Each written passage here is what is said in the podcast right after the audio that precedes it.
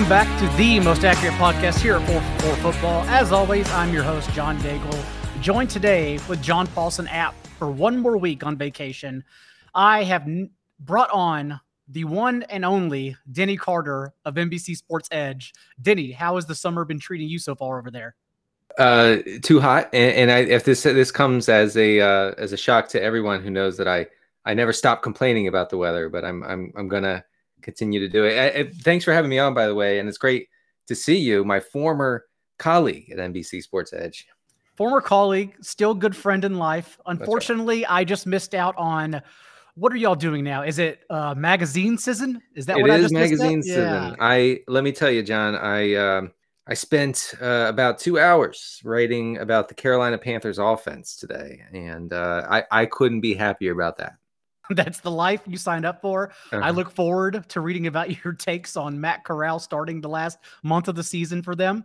Uh, also, something else that's happened in the past year, besides me unfortunately no longer getting to work with you, is the infamous frisbee throw and non-catch of 2021 because it was around this time roughly last year was it uh, actually one month from now so july 18th right is when myself you other friends in the industry like Rich Hribar, Pat Thorman, and Pete Overzet, and our girlfriends, wives, partners, kids, uh, all gathered on the beach at Cape Cod. I can't exactly remember which beach it was. I just know there were lots of horseflies there. Maybe that's all of Cape Cod, to be honest. Oh. But we gathered, and Overzet and Hribar, the tale goes, went to the top of the hill, to the top of the sand dunes, as you were in on the coast, like the beach area right before the water, where the wake comes through and touches your feet. And I am watching from afar. I'm sitting down with your wife and others, watching to see what's going to happen as Overzet launches a randomizer frisbee at you from what do you think the distance actually was? Uh, I'm going to say, uh, honestly, 150 yards. 150 yards. Okay. And so imagine someone throwing a 150 yard frisbee uh, I would say three to five stories elevated from a yeah. sand dune down to the water. And you can find this on social media, by the way. If you go and look up just the rank CD Carter, you're gonna you're gonna run to a lot of stuff with that actually. But you'll find a frisbee video. Uh, frisbee dime also works if you search it on Twitter. But either way, the video's there. And more importantly, Denny, I want you to explain to everyone what happened since as they're searching for this right now, listening, as they're watching this video, if they haven't already seen it because they've been living under a rock, the frisbee from 150 yards out actually dropped quite perfectly fingertip length somehow, some way, one in a million chances. And when you stretched out, you dropped the frisbee. So please clear this up for everyone and explain yourself. Yeah, I, I do want to clarify something. I didn't drop it. I didn't even get to drop it. You know, I, I, it, it never hit, it never touched my hand, and and that's uh maybe that's worse. It, it probably is worse. I should I should just say I dropped it. But if you look at the video, first of all, the video looks like it was uh, recorded on a cell phone in 2004. Mm-hmm. I, I, don't really know why. Just last year, but still, we had to go to the 1990s to get a cell phone video. Yes. And and uh, so so the the plan, honestly, the plan wasn't for me to go get it. Like, uh, you know, Pete got up to the top and he and I saw him and and you know we were like, okay, let's do it. And so he said, hey, Danny, here you go, and he flung it, and it was looking solid I'm a I'm a big I'm a long time uh, enjoyer of chasing things down and catching them. Okay, like I loved playing outfield as a kid. I still I still play softball. I love playing outfield because I get to go chase the ball and sacrifice my body sometimes to catch a ball. I love doing that. So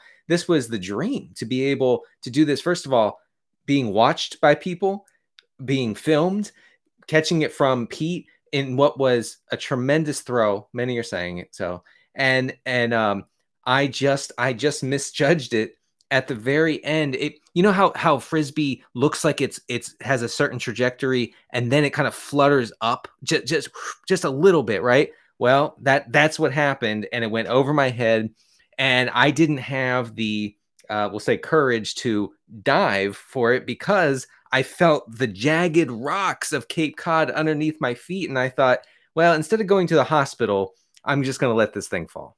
But you've done this in softball before. And for those watching on the YouTube channel at 4 our producer Sal has pulled up the video live now for everyone. And you just now missed the frisbee live on Retro Air. Uh, you've done this in softball, though. I'm sure you've had to have laid out, right?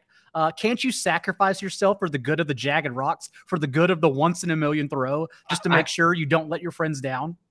Uh, you know, in in hindsight, maybe maybe that would have been the thing to do to just go face first into a bunch of rocks and tear up my break my nose, maybe you know, maybe hurt my eye, maybe gash my forehead open, you know, so, something something fun like that.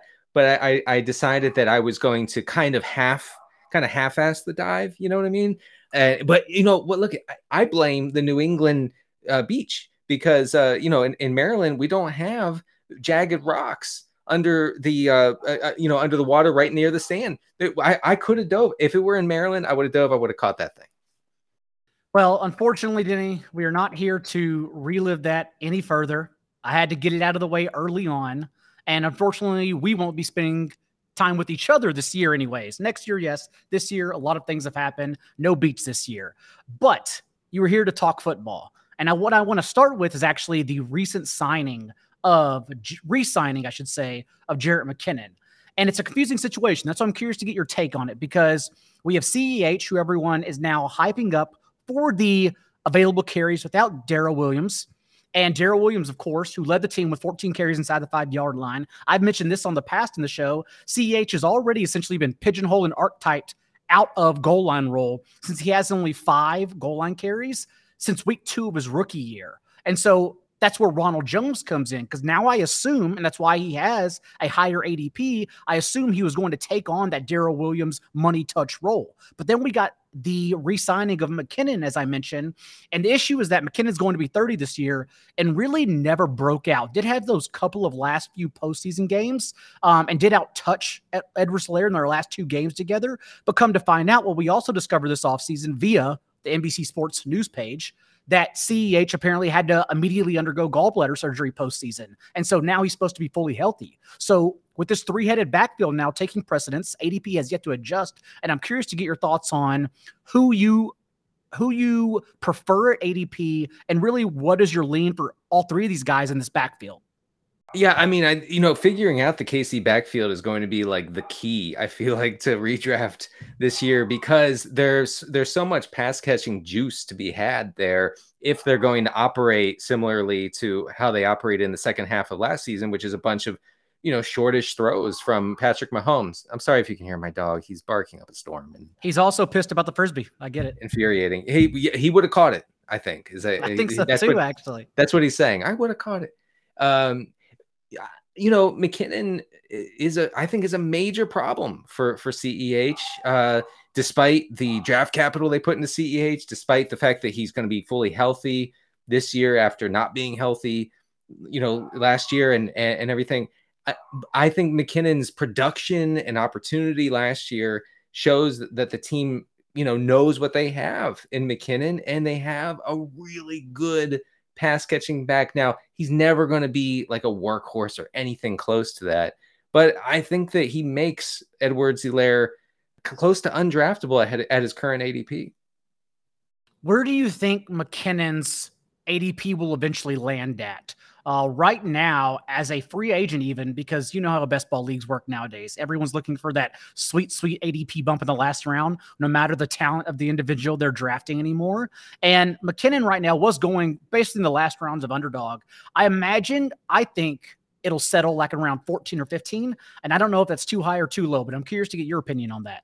Yeah, I I can't imagine uh you know his ADP going above like the 12th round or, or, or something like that. Um, I, I want to say, as for week 17 uh, correlation bros, uh, I, th- I, guess I guess if you're if you're drafting McKinnon, wait, who the the, the Chiefs play the Texans? Mm-hmm. Um, no, Chiefs is oh Bron. They play Broncos. Yeah. Broncos.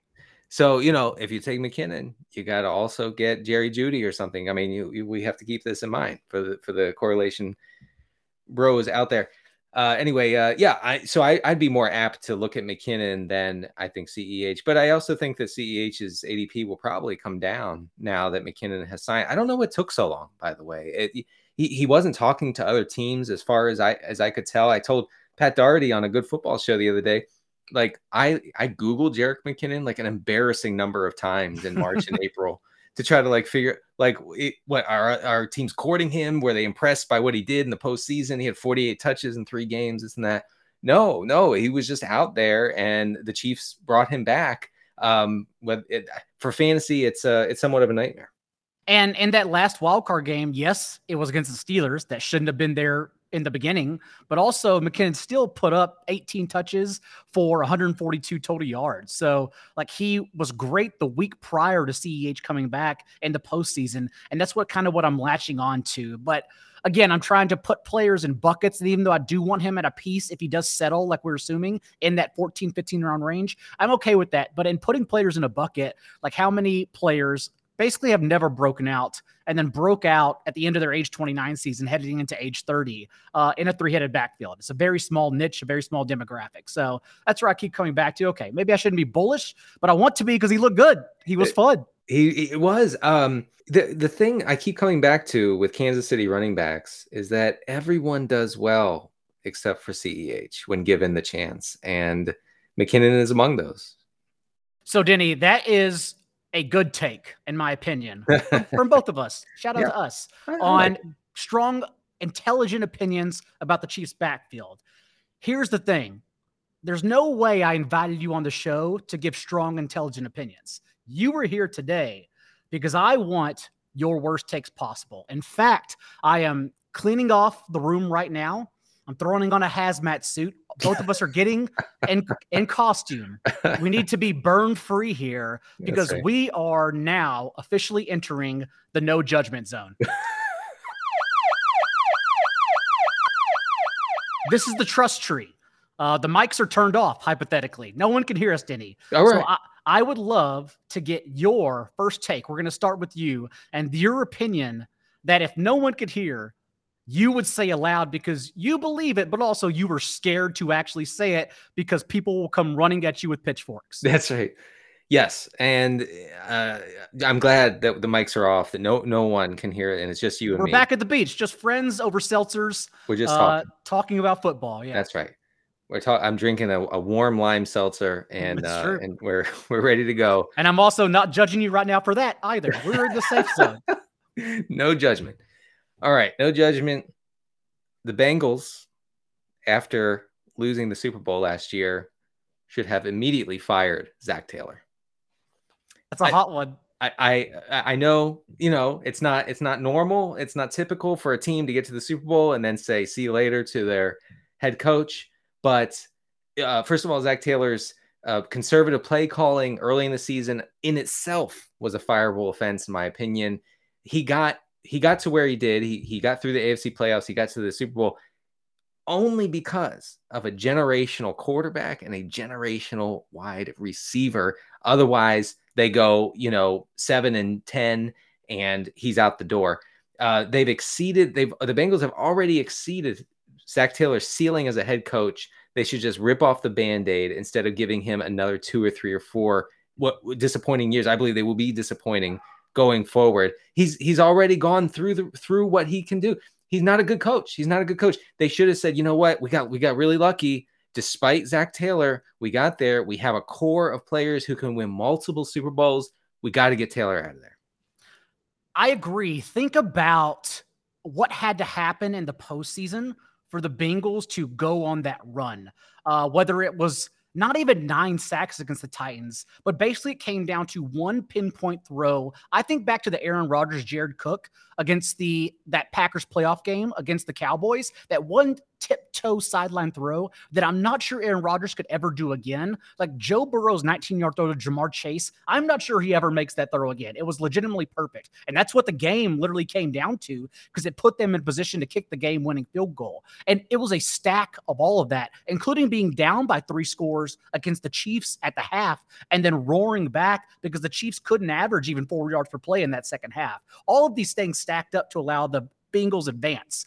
Also, I think about this a lot because their weakness, Cincinnati, was the offensive line. And we know they have vastly improved it. Uh, it it's literally an elite unit now.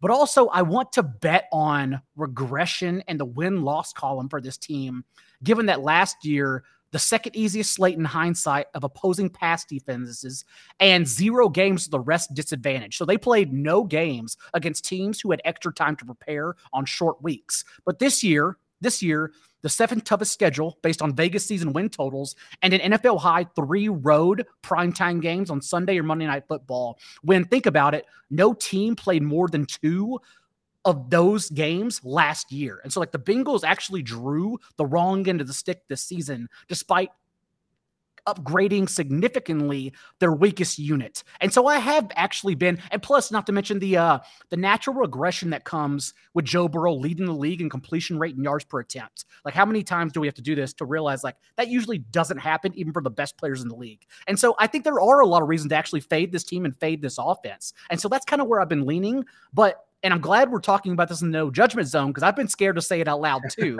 but I actually agree with you, and I'm happy. I'm happy Rich Bisaccia got number two and coach of the year over Zac Taylor, who got number three, because Bisaccia, what he did, in my opinion, was much better and much more impactful than what Zac Taylor did.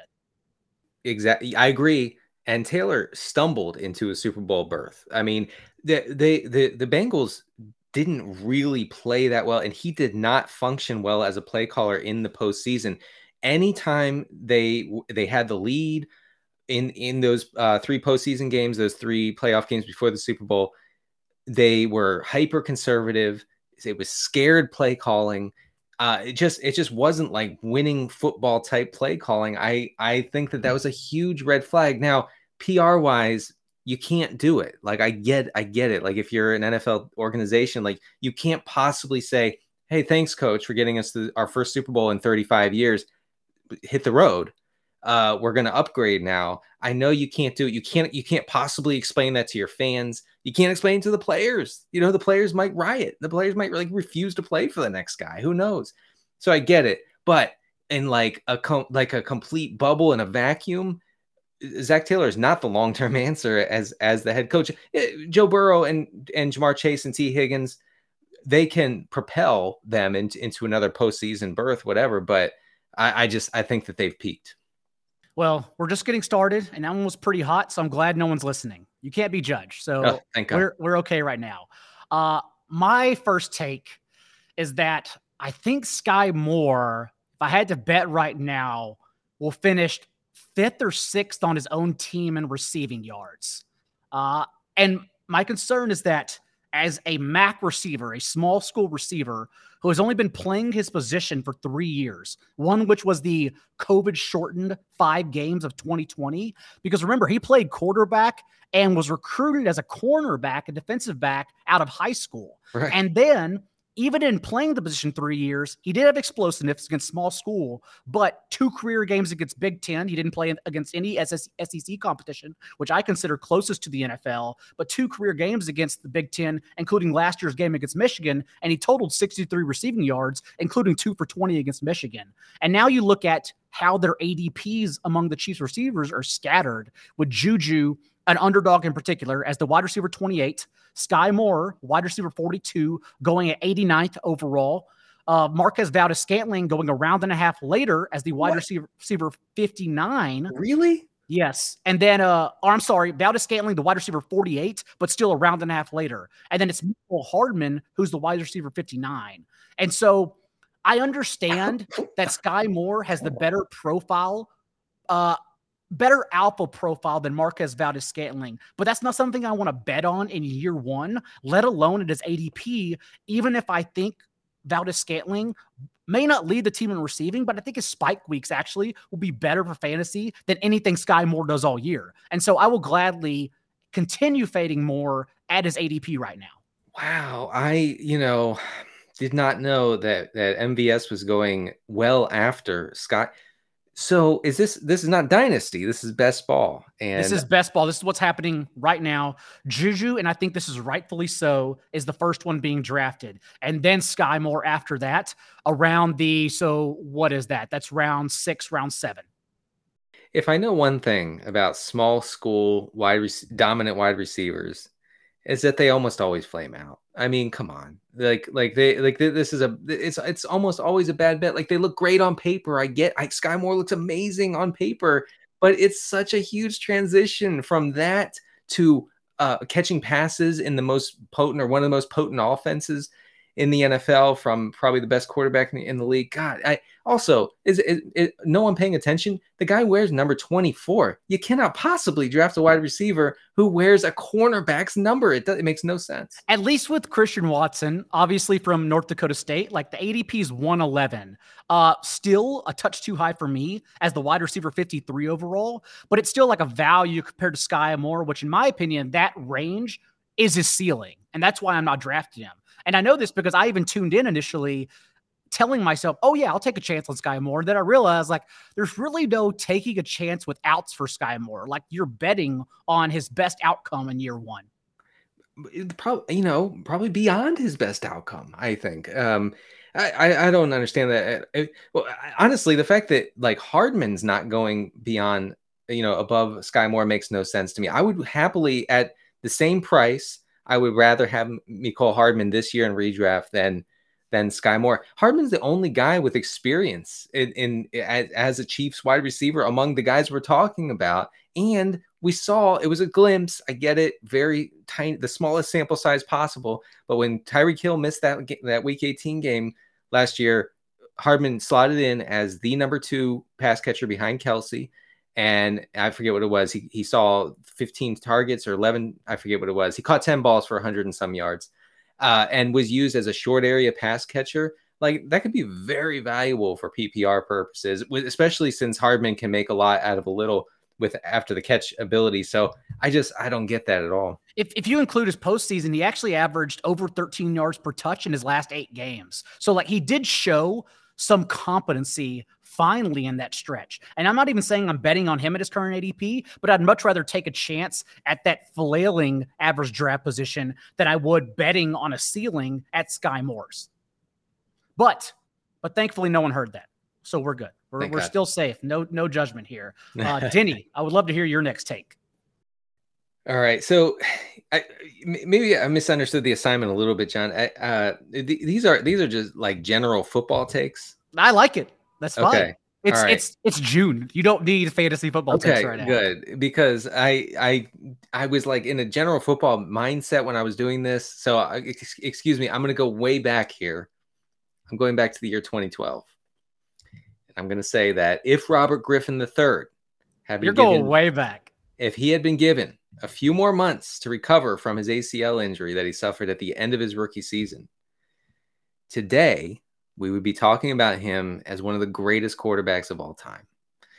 And I say this as not a Washington fan, but someone who lives in the Washington area and knows many, many Commanders fans who would absolutely burn my house down if I said this because they see RG3 as, you know, like the devil who had come to ruin their franchise. Really? All they hate they hate RG3. Why do they hate RG3? Like he did put up arguably or one of the greatest rookie seasons of all time. And it really came down to him just not being the size of Cam Newton. Like he couldn't sustain NFL impact. That's all it was. Uh, yeah. Well, listen to how, how good his rookie season was. So he was uh, in 2012, he was fifth in a completion rate over expected. Um, uh, he was actually third in that category uh, before a week 14 knee tweak. I don't know if you remember, but against Baltimore, he got his leg like whacked in midair, and he really wasn't the same after that. So he was third in completion rate over expected at that point. Uh, he was third behind only Tom Brady and Peyton Manning in adjusted EPA per dropback. He finished the season with 3,200 passing yards and 815 rushing yards. I mean, if he, if if Mike Shanahan would have just let RG3 recover and maybe brought him back in like December of that year if they were still in contention. Uh, because he tore his ACL in January um, against Seattle in the playoff game. So if he would have given him the proper time, I really believe he would have like like you know come into his own and been an all time great. Which is still so odd to me that Kyle Shanahan was the one like assisting as an offensive coordinator here. He was the one coaching RG3. And then they get Trey Lance, and that's why we have the comps. And Shanahan absolutely hates Trey Lance. Like everything, everything we know, he regrets this pick, and he absolutely maybe this is for the no judgment zone. He absolutely did want Mac Jones until he was peer pressured by the media and fans, and then and only then did he back off within a month's time and go Trey Lance instead. I think he wanted Mac Jones still to this day. Oh yeah, I mean, he like when he's asked about Trey Lance, he's like, oh, "Sorry, never heard of him." Uh, we're we're, and, we're and if you, it. if you ask anyone after year one, actually, of RG3, because remember, Andrew Luck, of course, same class, uh, everyone would have said RG3 is the better prospect. Everyone yeah. after year one. Right. Right. Yeah, that's right. Yes. And uh and and that was not the case, obviously, because you know, Luck went number one. And I think I think RG3 was seen as like a consolation prize, honestly, uh for for Washington in that in that draft. He just a tremendous rookie year. Uh I will say about about Trey Lance, I you I I feel for the kid because you know, you, you read about like recently he stays in the Bay Area to keep training with his teammates, even though uh, Kyle Shanahan had like called off mini camp early, you know, like like he's trying to like reserve preserve the days that he has to practice with these guys. But like Trey Lance stays in the stays in San Francisco. Like he's trying so hard. And Shanahan like won't acknowledge it and you know probably just wants to go with Jimmy G for another year. I also I think about this a lot, actually, too much that I admire Andrew Luck and that he went out when he retired that's the way I want to go out. Uh, significantly less prominent because I'm just writing about fantasy football. Like, like I know you have other aspirations as well. Uh, you are or were a political journalist, and um, you have many interests outside of fantasy. You're just a great writer overall, honestly. Uh, and I don't know how you want to like walk away, but taking a sailboat and just literally going away from Earth forever. That's how I actually want to go out. So I think Andrew Luck did it properly as opposed to everyone else who like makes a TikTok or social media and then just does spaces for the rest of their life. Hey, yeah, that that works. Like Andrew Luck retired and probably sits in a very comfortable leather chair reading books all day. And he shows know? up once a year to a high school locker room to give a speech. Uh, I'm never sure which one it is because it's not even his own high school. They're just kind of like someone reaches out via message in a bottle to Andrew Luck, and he comes back once a year to speak.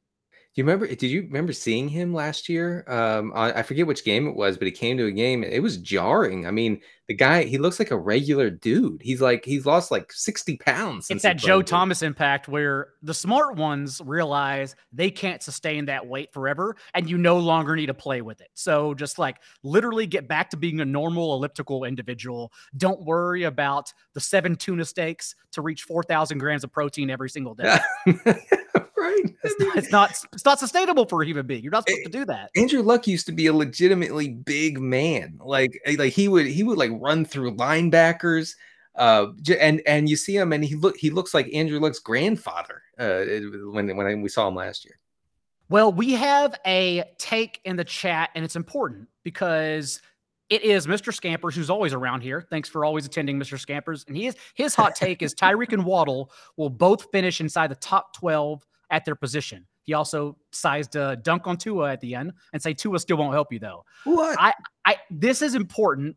Okay, so because I'm going the opposite direction. And my second take is that I don't even know if Jalen Waddle, I'm going to say he doesn't since since no one's listening. Uh, Jalen Waddle does not finish as a wide receiver four in fantasy. So not even in the top 48 receivers. Whoa, whoa, whoa, whoa. and he's going, remember, Diddy, no one's listening, so it's okay. We're just oh. we're just chatting over warm lime seltzers. No judgment. No judgment.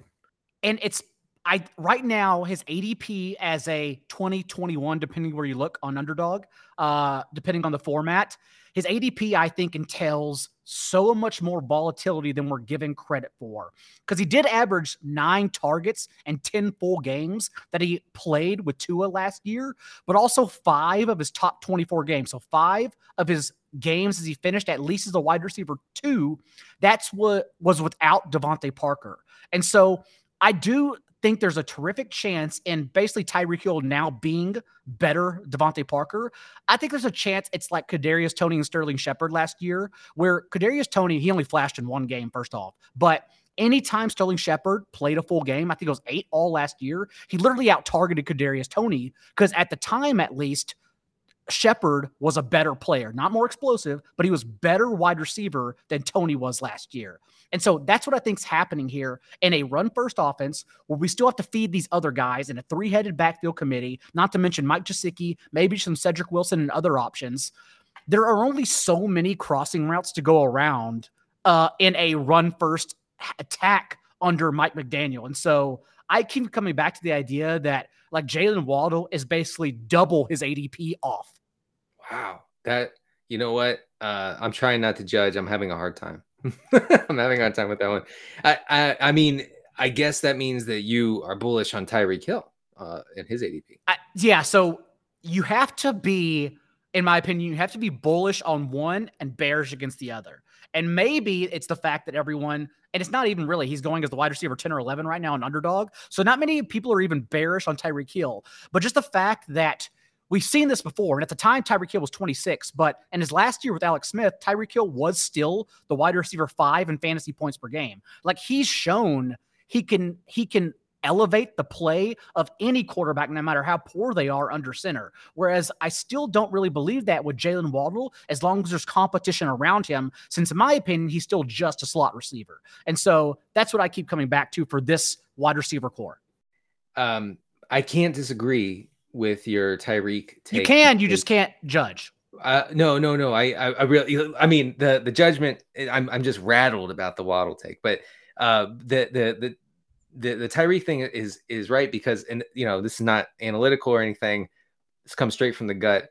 Tyreek Hill is the is the most difference making wide receiver I've ever seen in football. Like I don't I don't know I've never seen a player who can take over. And I've never seen, a, wide, a wideout who can take over a game just like that. And and he he's done it with everyone. He did it with Matt Moore, like he said recently. I did it with Matt Moore. He did it obviously with Mahomes. He did it with Alex Smith. Like it really doesn't matter. Him and and early career OBJ are the two guys that come to mind when I think of the absolute most electric receivers that I've ever seen. So uh, I I tend to agree with you. And in a run first offense, which you know the Dolphins are probably going to look similar to how the Niners operate. Um, you where are the targets going to come from for both of these guys to uh, exceed their ADPs?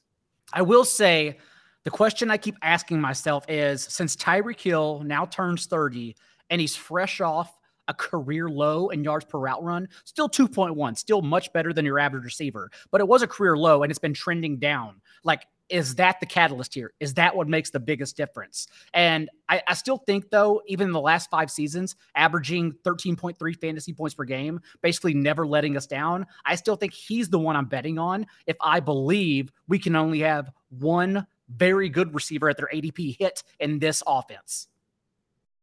Yeah, I mean that that makes it. You're you've given me a lot to think about, John. All right, Denny. One more. They're scorching hot already. Yeah. I would love for you to wrap this up with maybe the last is your hottest. We're going to find out. It's uh, it's pretty warm. By the way, uh, producer Sal, uh, good friend of mine, says that Alex Smith is good though. That that's that's something that he wanted to throw in there around the Tyreek discourse. So I just wanted. To. I even in the no judgment zone, I'm not gonna dunk on Alex Smith, who did a much more uh uh, what's the term I'm looking for here? Uh, was a hero essentially in his final year of football. No matter how he performed, was still a hero and bouncing back from one of, if not the most gruesome leg injury I've ever seen in my life. So no, yeah. no dunking on Alex Smith here. No, this is the no dunk zone uh, as well. um, all right. So this is another general football one, not fantasy related. That's okay. It's, it's June. It's okay. It is. It is. Okay. So I don't feel so bad. And listen, you don't have to agree with me. You can like push back. You can say, no, this is ridiculous. Okay. Uh, I don't have any numbers. I'm just gonna say that always Drew the best takes, the the takes that would be said at a bar when yeah, no one looks at their phone. Yeah. Yeah. After three beers, here's what I would say. Drew Brees was never good. That's that's pretty hot. Now uh, you're not you're obviously not talking about his broadcasting career since you do work at NBC and uh no he was, he was very, great at NBC. He was a great on NBC, correct? He was fantastic, one of the best ever on NBC. But for the one year he broadcasted, yes, he was. Look, he was boring to watch. He was a product of a forward-looking offensive system and a, a genius head coach and play caller. You know, could anybody have done what he did? No, probably not. But a lot of guys could have done what Drew Brees did in his prime with the Saints. So, uh, th- th- I've, and I've always thought that this is not a new take, by the way. This is, this is a take that's been percolating for I don't know, 15 years.